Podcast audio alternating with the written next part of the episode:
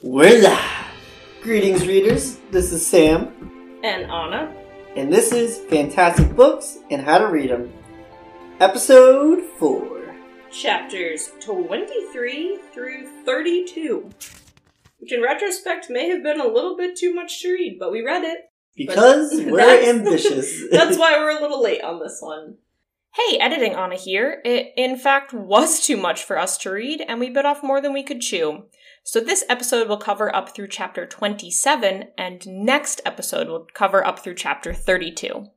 Before we start, I do have an announcement. We now have a website, fantastic books pod dot com, so you can go there to find all the episodes. There's also a little bit of information about us and the podcast in general. And obviously, as we go through and have more books and, and the podcast evolves, we'll add to that webpage. But you can find us there. And hopefully, because we finally set that up, we'll probably get our social media going soon, which in all likelihood will probably just be pictures of our cats with books. These are the real things the viewers and listeners want. And with our website, you'll be able to find links to iTunes and Spotify. You can learn a little bit about us and see the faces behind the voices mm. and what got us into this. Yeah, so definitely give us a, a visit online. And I think, without further ado, I'd really like to get into these chapters, because this is probably one of my favorite parts of the whole book. Yeah, it's pretty great, so let's give it a go. So we last left our hero in the saddest part of the story, probably. Yeah, it was just a lot of um, intense trauma, and he'd been beaten to a pulp on midwinter, so the worst holiday season you could ever imagine. Merry Christmas, season's beatings. Oh, no. Season's beatings. I think I'd rather take coal for Christmas than season's beatings. Yeah, absolutely. At least he could probably use coal and uh, warm himself up a little bit. Yeah. Um, so we start with chapter twenty-three, The Burning Wheel. And Kvothe made his way to Trapis's and is... is working his way through the fever and working off his injuries from his season's beatings, as we have so called them. Tanny, one of the sick children there, asks for a story, and Trapis tells the story of Telu and the kind of the beginning of Telu's power, and it's very much a religion origin story for the... Uh, oh, Tehlin. The Tehlin religion. I don't know if you want to go through or just kind of talk about it in general. Yeah, so, I mean, just to kind of give a quick narration, I know a lot of these readers already understand the origin of Telu. He's depicted as kind of like a Jesus-inspired character, but... Well, Telu's the main god. Yeah, he's... The... So, this is like the story of him taking like an earthly form, which is similar to Jesus and some other religious figures throughout different religions. So in the story, the world is very bad and corrupt, and Telu the god exists, but people aren't worshipping him or paying thanks to him or acknowledging him in any way. So he thinks that kind of everyone's got him straight off the path. Yeah, however, there is this one uh, girl, her name was uh, Perial, and She's she, like the only good one left. Yeah, she knew that, you know, people were bad, but they were kind of bad for a reason, because the world was tough, and she never well, judged others, and she treated everyone kindly and respectfully. The world's tough, but there's also demons living amongst people, which is obviously different from a lot of modern religion stories we have now. Yeah. But I think the way that it's described is there's kind of a spirit realm, which would be the Fae, and then there's the human world, and there's all these demons that have come out of the Fae realm and are living amongst the humans and wreaking havoc and corrupting people and causing a bunch of issues there. Yeah. So Telu comes and visits Perial in a dream. And in the dream, she then, through spirit love, is with child. She becomes a holy vessel, the Virgin Perial, someone like the Virgin Mary, and strangely enough, within, what is it, like a couple Isn't of days? Isn't it also, uh, like, ancient Greek gods kind of did the same thing? They could just kind of, like, not impregnate, but just, like, spiritually, like, impregnate people in some yeah. ways. Our girl Perial gets knocked up by Telu's spirit. and she gives birth to a child, which she names Menda. But she gives birth within three months. It's, like, really fast. Oh, His everything whole... is expedited. Yeah, he grows up within, like, what, six months or so? Something crazy like that? Yeah, so word gets out that Perial's got a baby, and everyone's like, well, who she's with, this is, like, slanderous and crazy, and they hear that. They're worried that she's given birth to a demon's baby. Because so they come knocking on her door. Nobody's been with her, yet she's had a kid, like, what's up? Mm-hmm. So when they knock on the door and demand to see the child, it's not really a child, it's a young man. Adult man. Yeah, about eighteen years old. He identifies himself as Menda. Menda. Son of himself. Also Telu. He says, like, my mother called me Menda, but I'm Telu, son of myself. So he steps forward in front of this crowd. A lot of the people don't necessarily believe him from the get-go. It's very much like a trial situation. And Perial's actually really kind. She says, like, you can't blame these people. They live with demons. Like, they, they've had a rough life. So, like, why are you surprised that they're not just immediately following you? And so there's this really interesting part where there is, I believe it's a blacksmith. Yeah, by the Rengen. name of Rengen. That um, Telu or Menda approaches and basically looks within him and tells Reagan to his face all the all of his the, sins, all basically. sins that he's committed in his lifetime, and gives him two options. He says, "You can either walk the narrow, the straight and narrow path with me to the end, or you can just go on your own." And it's basically a symbology of like, are you going to repent for your sins and kind of start anew, or are you going to stay on this path of wickedness till you die? And there's a really cool I think he line. says all roads lead to death. Yes. But you can either suffer now and be rewarded later, or live the way you want now and suffer eternally. Which is very similar to most Christian religions. I think most religions in general have kind of, and even philosophies too, without a religious figure in them. Yeah. Like a, a living altruistically now will reap a reward later. Exactly. Versus just living however you want now, you will be eternally punished forever. Yeah, it's pretty... Or karma will come and get you, or... And that's not really... I mean, that's that's the Western interpretation of karma. But anyway, that's the gist of it. Yeah, because he says, and what's on your side? Pain now, punishment now. For all that you've done, it can't be avoided, but I am here too. This is my path. And so Reagan then decides to cross over. It's interesting too because he says, like, I am here too. So he's there suffering along with his followers. Oh, that's an interesting perspective, because in my thought process when he's like, but I'm here now, like, oh, like I'll provide comfort and support. Oh, I imagined as, like, I'm here, he took this, like, human form so that he could understand their suffering and suffer with them, and then, like, he would be able to empathize with them. That's cool. I mean, two sides, same coin. Yeah. I don't think either of us is wrong. I am right. No. I'm right. You're wrong. Shut the book. That's it. Well, thanks for the final episode of Fantastic Books. It's been a good run, everyone. We made it through four. Farewell. No. So, Reagan is the first of these people to decide to cross... Rengen. Rengen. Rengen. Not Ronald Reagan. Okay. That's Nixon. Oh, that's right. We are getting, like, so off. Okay, okay. All right. Refocus, refocus. Focus, focus. So, Reagan... Reagan crosses the line, and he stands with Telu. And no, Telu... Telu beats him up with his hammer. Yeah, I was literally just about to read that. Oh, sorry. No, it's okay. So he, everyone who crosses over the line gets struck down by Telu. They're, like, crying. They're in a lot of pain. But then Telu says, like, you know, you crossed. It was brave and I'm proud of you. And he renames Rengen Wereth, the Forger of the Path, which is actually a really cool name. Yeah, it is. He gave him a, a cool new name. So everyone who crosses over gets struck with the hammer, but then Telu gives them new names and heals them after. So, like, basically they had to still pay punishment for what they had done in the past, but now they have a new, like, a fresh slate. which, like I said, a lot of this really draws on existing religious yeah, motifs. Like baptisms or, you know, being born again. Yeah, which is fine because it is a, a religion, so it's it makes sense that it draws on stuff that exists in our world. So in the end, seven stay on the other side of the line, and I think there's a fan theory that the seven that stay are the seven Chandrian, correct? Yeah. Which is interesting, though, because it says some of them are demons and some are not.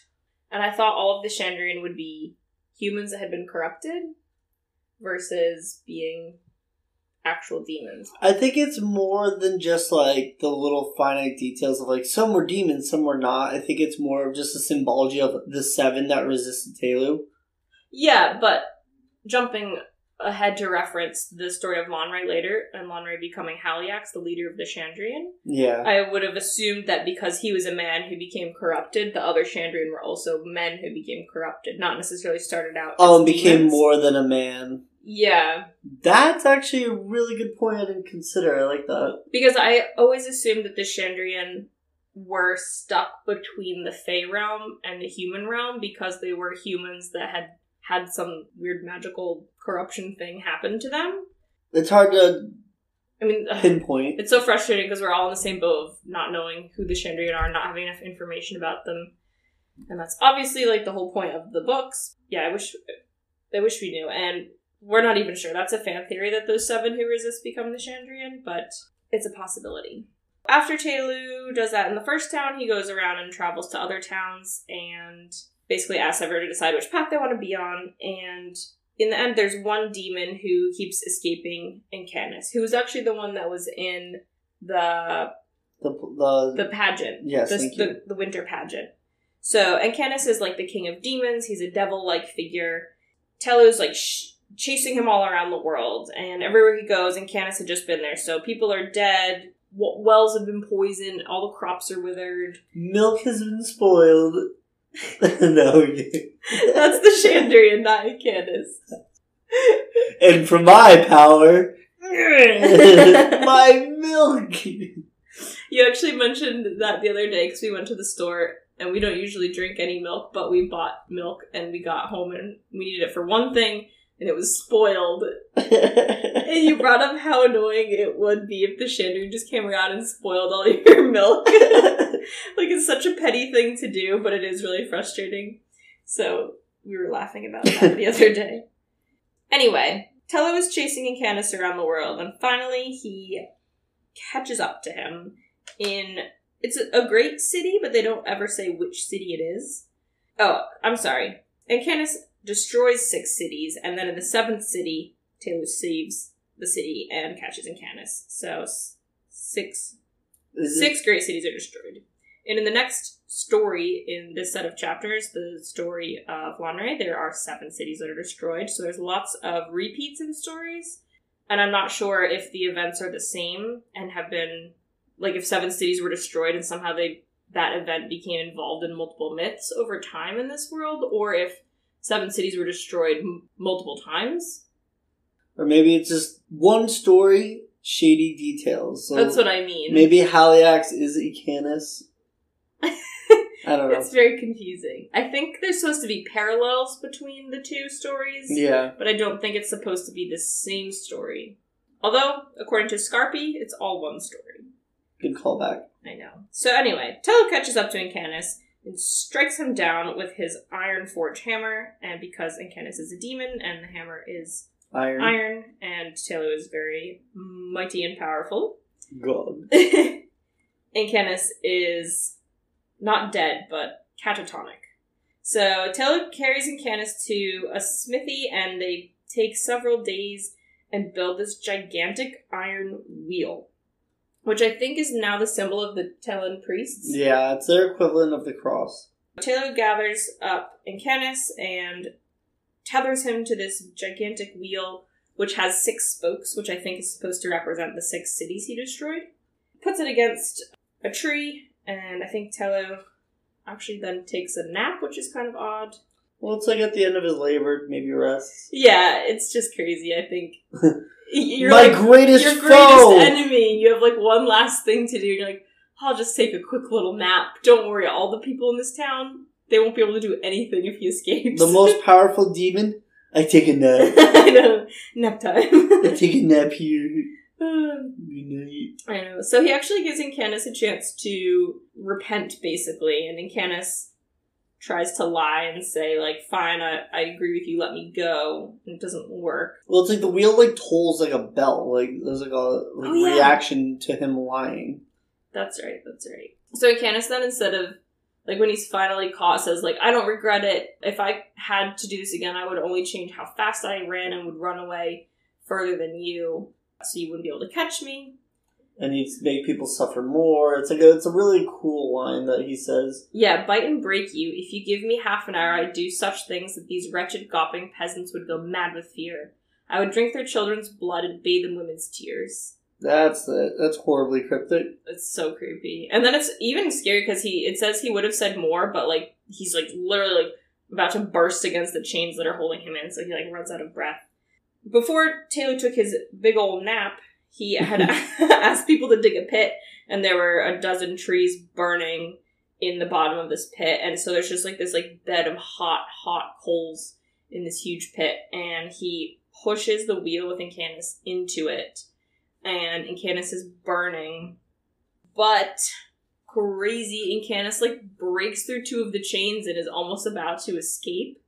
I don't know if the fire, if it was so painful that he just had like an the equivalent of like an adrenaline rush and like ripped the fire, or if the fire is so hot that the chains melted. Could be a combination of the two. Could be. Either way, it's very intense. Yeah, Encanis is literally roasting, so like Hulk strength comes out. It's crazy. So Taylor jumps in, the two go down together, and it's just like this crazy moment of sacrifice. Because Taylor's, like, not even scared. He's like, I am my own father and my own son. So, like, I existed before and I existed after. This isn't going to affect me in any way. But he does vanquish Encanis. And, like, they go down in this, like, fire pit. And it's so cool and intense. It's very interesting because there's actually, they mention where it happens. It was in A'Tor. So this is an actual place in the world. Like I mentioned, there's a map in the front of the book. Oh, the and the A'Toran Empire is a place. So it's neat that, like, there's an actual physical place associated with this still. And because of this whole story of the fire and them burning to ash, the Tehlin color is gray. As he mentioned this, Trapis kind of ends his story, and Kvothe realizes that maybe Trapis was a Tehlin priest before. His robe is so dirty that it could have been gray, but it's it's it's hard to tell. It was interesting because he, at the beginning, didn't say, he said he didn't know any stories, and then he told this story, and Kvothe mentioned sometimes that the story was really strong, and it seemed like he remembered a lot of it, and other times he really was grasping for it and couldn't quite remember. So it's interesting because we don't get any more of a backstory on Trapis, but it, it seems of, to me that he was probably related to the clergy in some way. Yeah, no, because he definitely has, like, this whole priestly or uh, religious kind of morality. You know, he's tending to all these, like, orphans, sick, and, like, lost children. But I always wonder if he was, like, banished by the church, or if he didn't agree with the church and left it, or if he's just someone else. But either way, that story is really important, I think, especially when we can talk about the story of Lanre a little bit with all the parallels between the two. And it also does give us information about, like, demons in the world and how they're vanquished and kind of the origins of religion in the whole series series and the universe of the series. Chapter twenty-four, Shadows Themselves. I actually didn't remember this chapter, but you brought it up before we even started.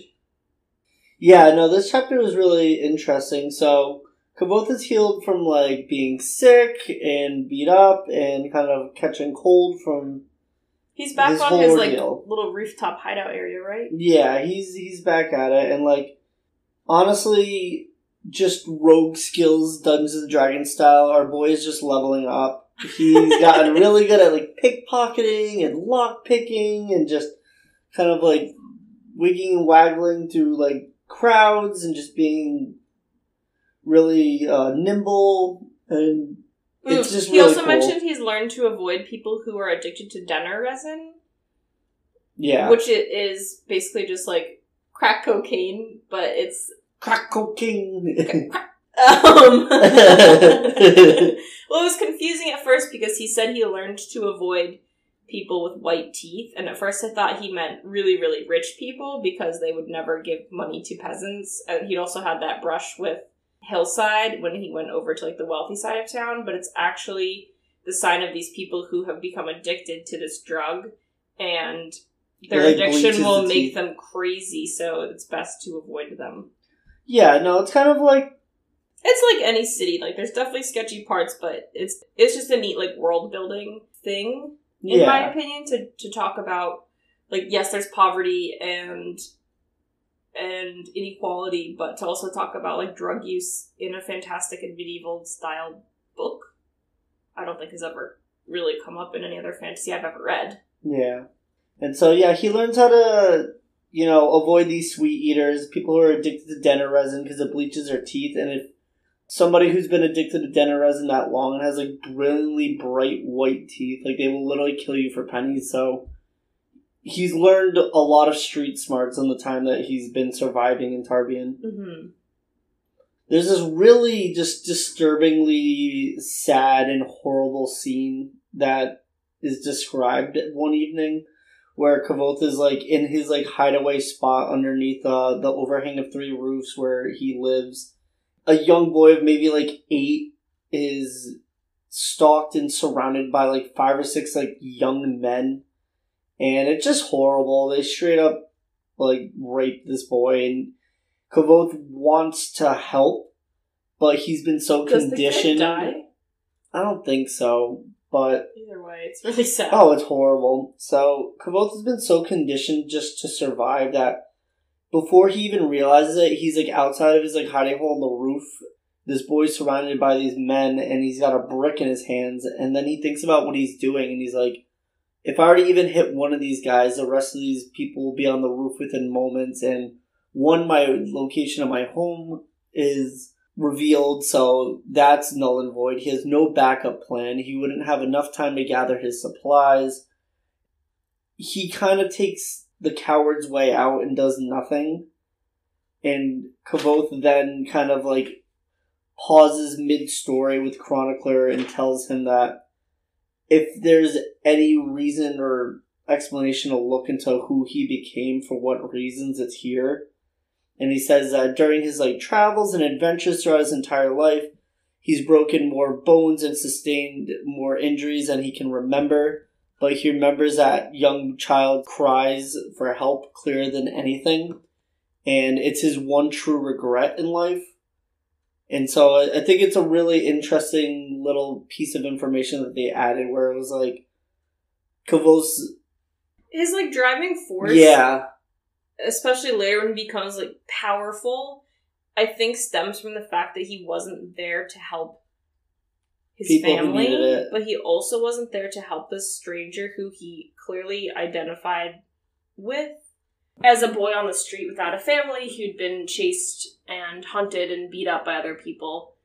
So it's just sad that he recognizes the fact that he has these shortcomings when he was a, a child and couldn't control the situation because he was young and not powerful enough, but it seems like he uses it as a motivating force for like why he became powerful later. I think we can only wait and see whether or not he uses those powers to protect the weak or not. I'm hoping he does, but I'm interested to see what book three brings. Chapter twenty-six, Lanre Turned. So, with chapter twenty-six, we get introduced to our boy, Skarpi. Ugh. I love and I love this chapter is just really cool because we get Kvothe. He's, you know, in Waterside heading towards Trapis's, and he hears from a girl that there's a man in a bar who will tell stories, but if you come up with a story he doesn't know, you win a silver talent from him. And this, like, fantasy of not only, like, free entertainment, but also an unimaginable amount of money definitely sets Kavoth's head spinning for a little bit, and, like, he doesn't go there at first because he's had a run-in with uh, the boy who jumped him the very first day he was in Tarbean and broke his lute, whose name... Pike. Pike, that's it. His a goon named Pike.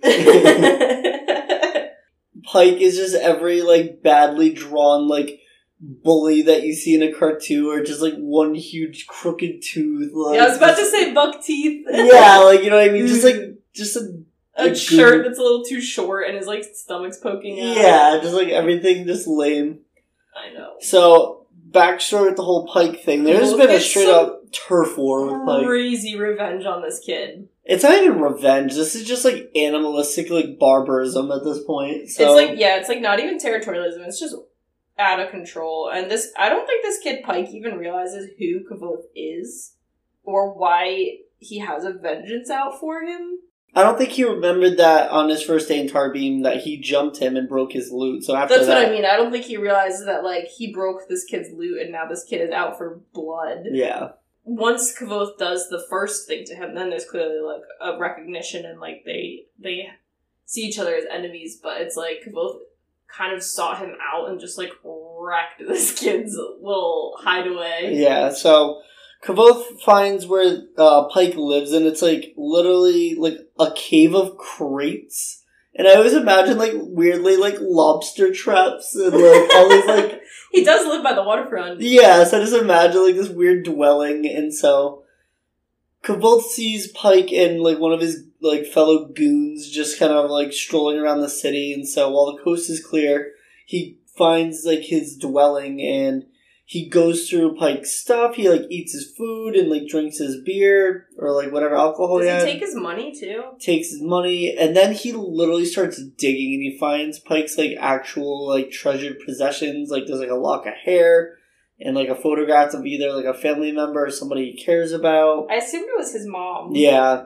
Because, I'm, I mean, he's clearly an orphan at this point, so I thought that that was, like, the stuff from...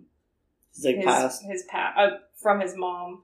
Um, I know that in the past in America, sometimes if people passed away, you would put, like, a little keepsake box in the ground for them, and usually it'd be a picture and sometimes a lock of hair. So I think that's where that comes from. Oh, that's cool. I didn't know that. Yeah. So Kvothe, just because of his hatred for Pike, straight up lights a fire and, like, burns down his, like, dwelling. Uh, but rookie mistake, he waits too long. Yeah, because he's, he's, like, like well, relishing the moment. I know, like, standing there all, like, manic and crazed of, like, yes, I've done it, and, like, just watching it go up in smoke, but then Pike and his friend come back. And they jump Kvothe, and so...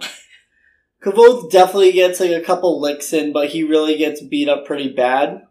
And so that's just, like, round one. I think he still feels like he came out on top, though. He's oh, like, definitely. Whatever. He destroyed like, his home. I win. He broke a couple of ribs and, like, lived to tell the tale. Yep. And so round two with this vendetta, um, he ends up, like, procuring basically the equivalent of... It's like grain alcohol. It's like Everclear mixed with acid. It's like...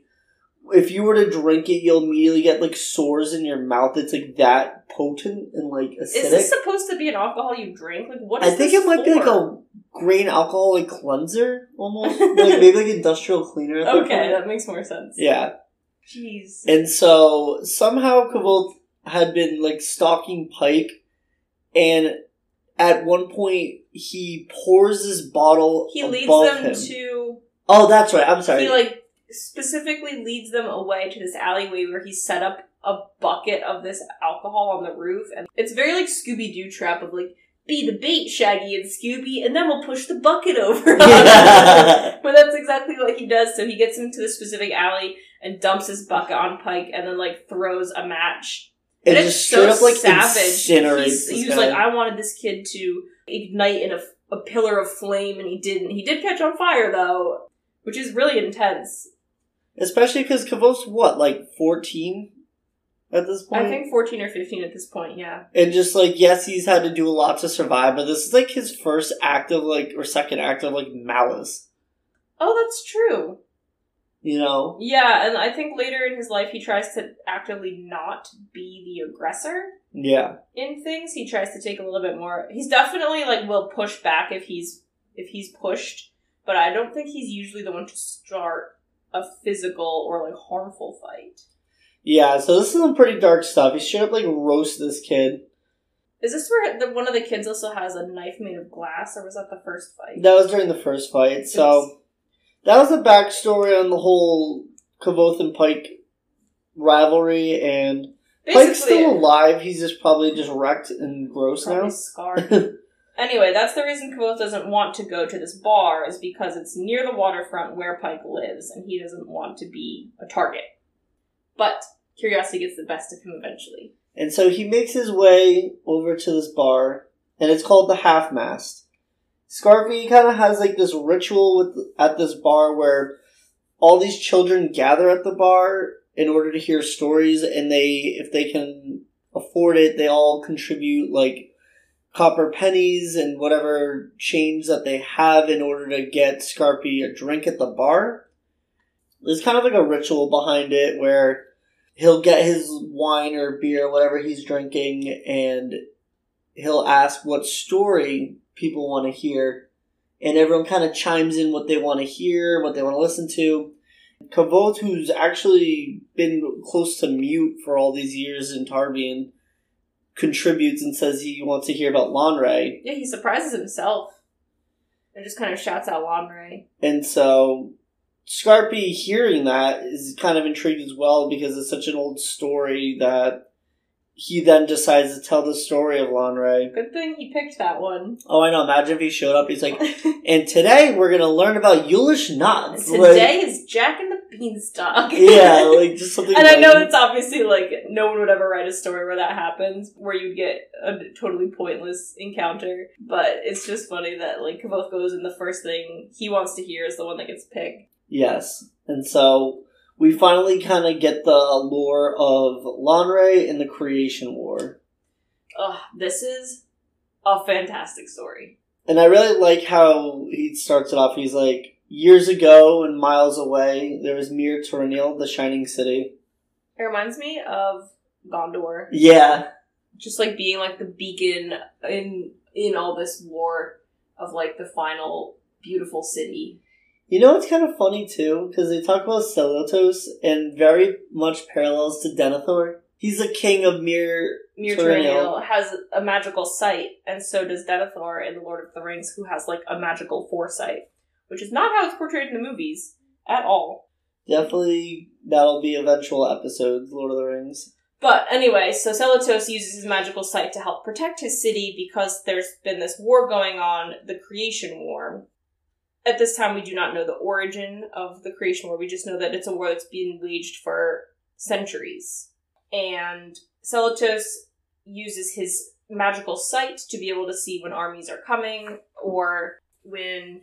Is it armies or demons? Or armies of demons? It's basically anytime conflict comes, he can use his power of sight to help avoid disaster. He's also a very powerful namer, which is useful because it grants him the power to basically shape the world around him. But there are other cities that are still resisting. Antus, Wereth, Tunusa, Emlyn, so, Morilla, and Morella. The twin cities. And Myr Tariniel. Obviously, the other cities are not using Selitos' magical sight to protect themselves, but they are still resisting. So these are like the last strongholds. Last strongholds. And then enter Lanre, the hero. Just the classic warrior man. Yep, so he's described as terrible and wise. Oh, I'm sorry, that's his wife, Lyra. Enter Lanre and Lyra, the dynamic duo.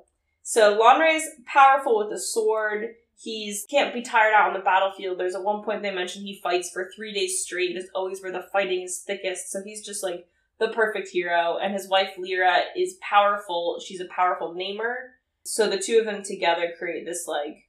It's a unstoppable classic, force, basically. Like Dungeons and Dragons duo. You got the barbarian, you have the wizard. You know, he's like a berserker. He just like goes ham.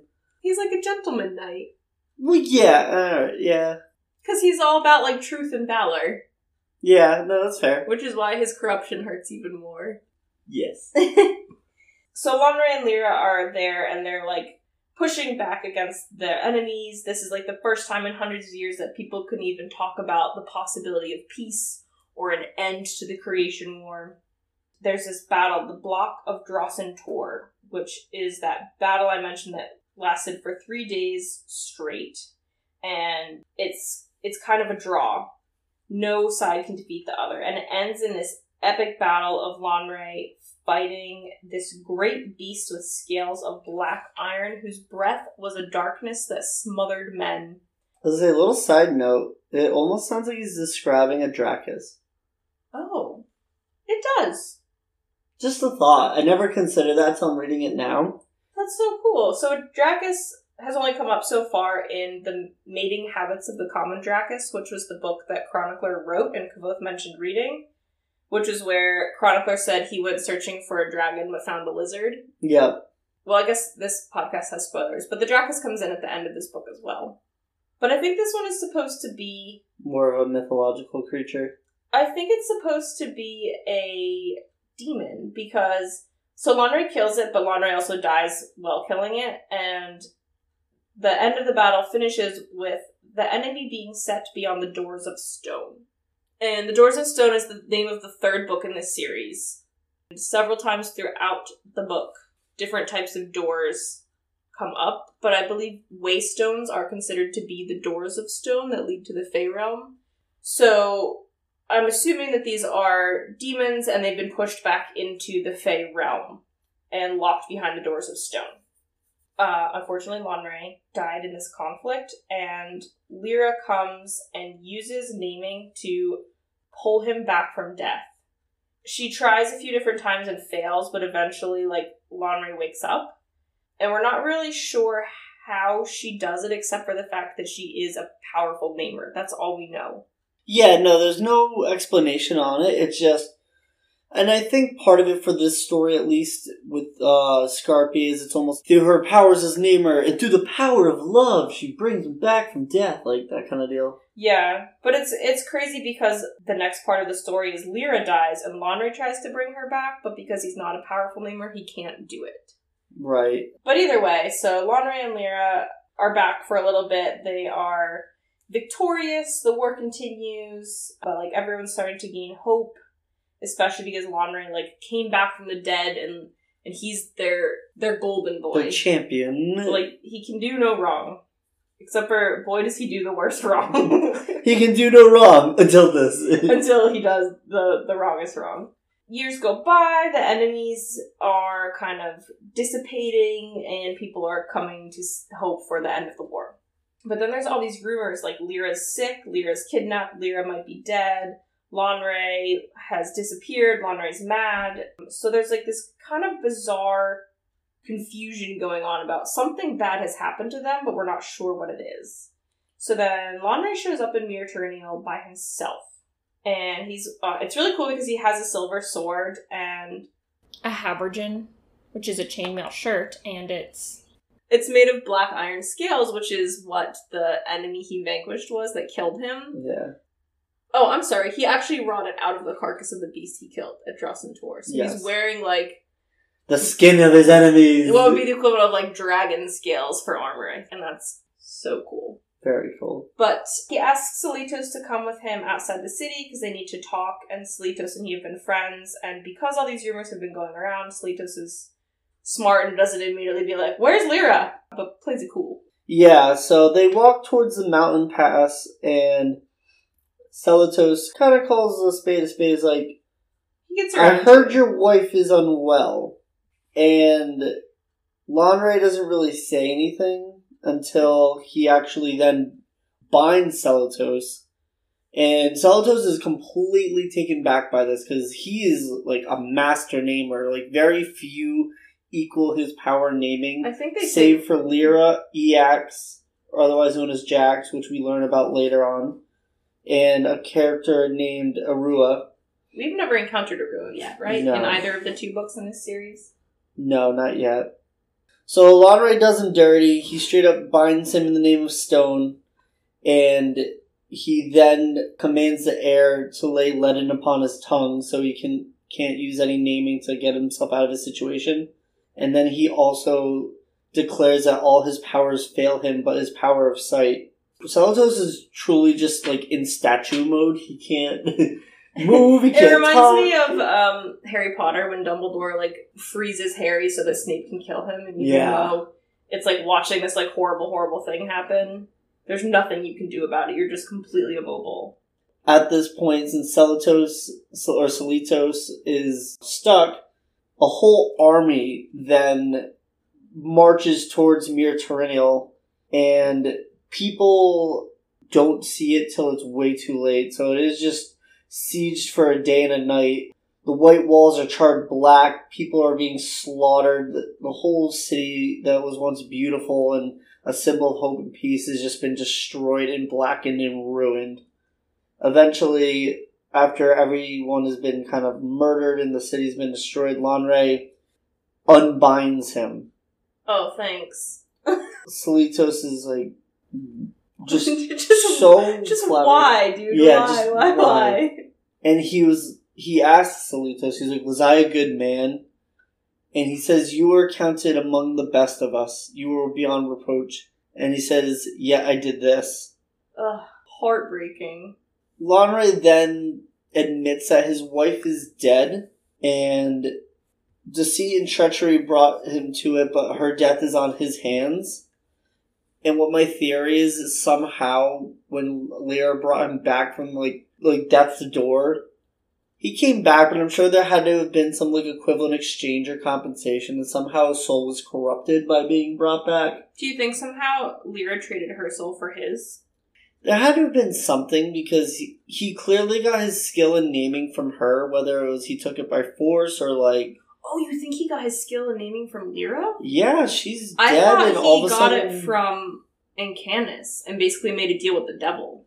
Ooh, that's a good thought, too. That was my theory, and that he traded his immortality, or, like, his his free will for the power to bring Lyra back, and then, in doing so, essentially became, like, a slave of whoever this higher, darker power is. That's a great point. My... Because, as we learn, he becomes Haliax, leader of the Chandrian, but the Chandrian themselves aren't out-of-control bad. They're, I, it seems like Nobody they're a tool of someone else, maybe. Like, if they were just a bad force, they would be more like Encanis or the demons and just go around causing problems everywhere they go. No, what my personal theory was, when Lanre came back, his soul was corrupted because, you know, the dead should rest, and so... Yeah, you could never come back from the dead without there being some kind of... Like, in especially in books. Yeah. Without there being some kind of, like... deal or compensation, or sometimes when people come back from the dead, they're like not right.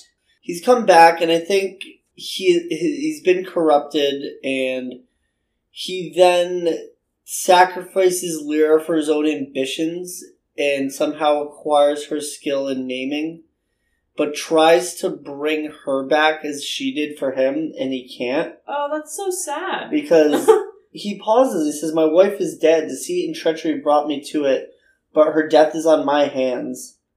That's true. He, I mean, he clearly is responsible for her death, but I never really thought about him actively killing her. I thought somehow she made a deal, and he felt this enormous guilt that she sacrificed herself for him, basically. I mean, there's definitely multiple ways to interpret, like, what actually went down. Yeah, and I don't think we're going to know, but those are both good theories. And so Selitos is like, well, it's never too late.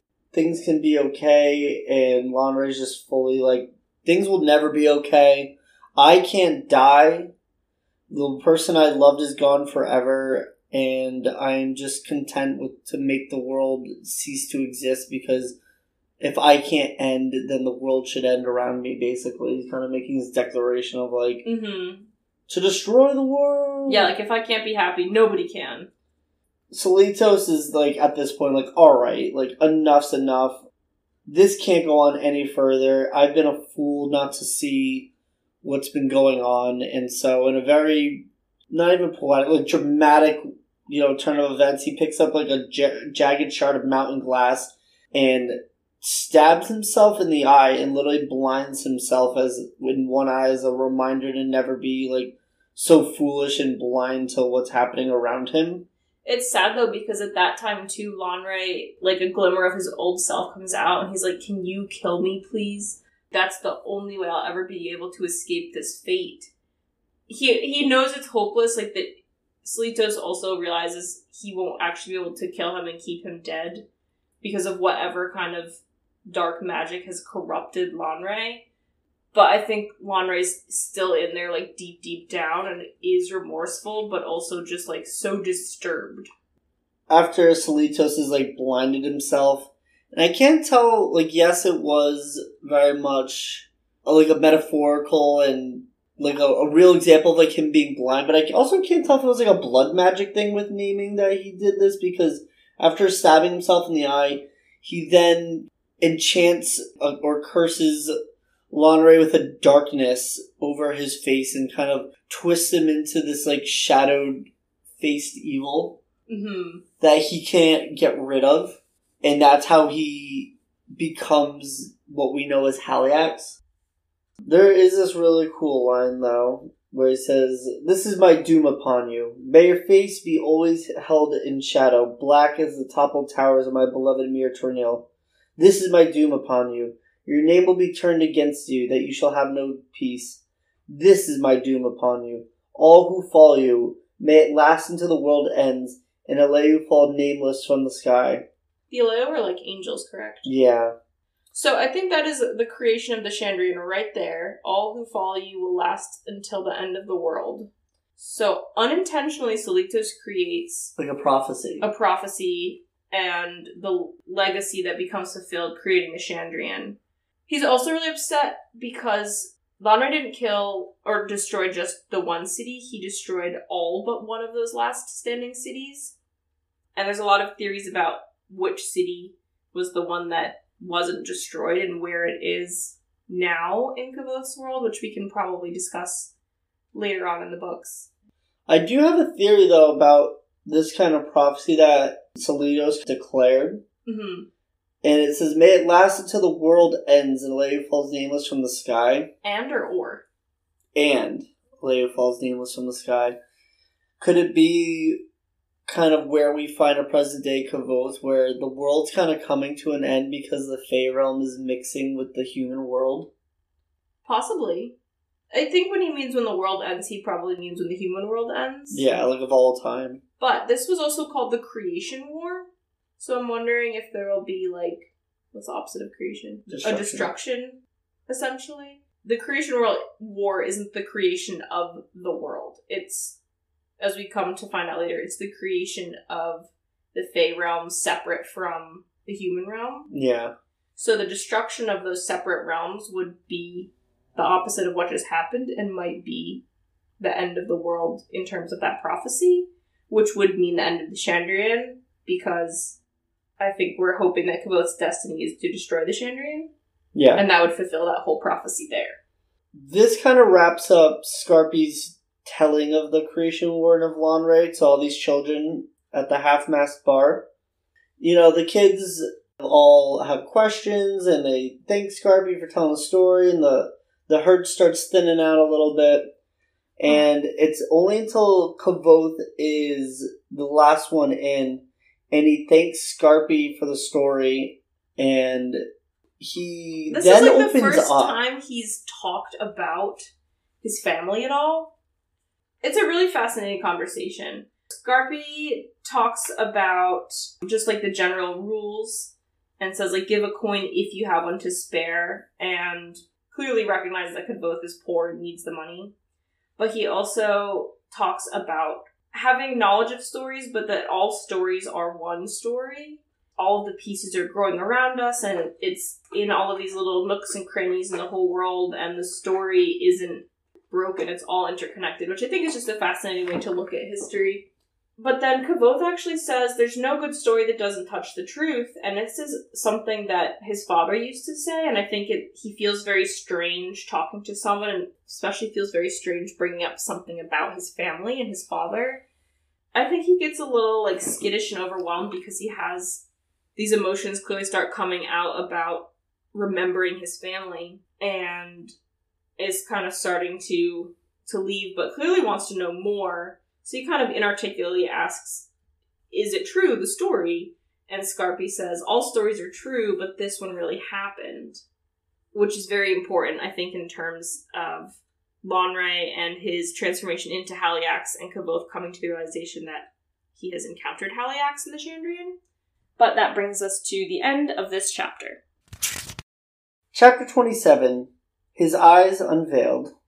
We get Kvothe leaving the bar, and he's just happy and smiling and buoyant, knowing that he's going to get a chance to hear stories soon, because living on the streets, it's usually just like pickpocket, scavenge, beg, survive. So to have entertainment is really just uplifting for him.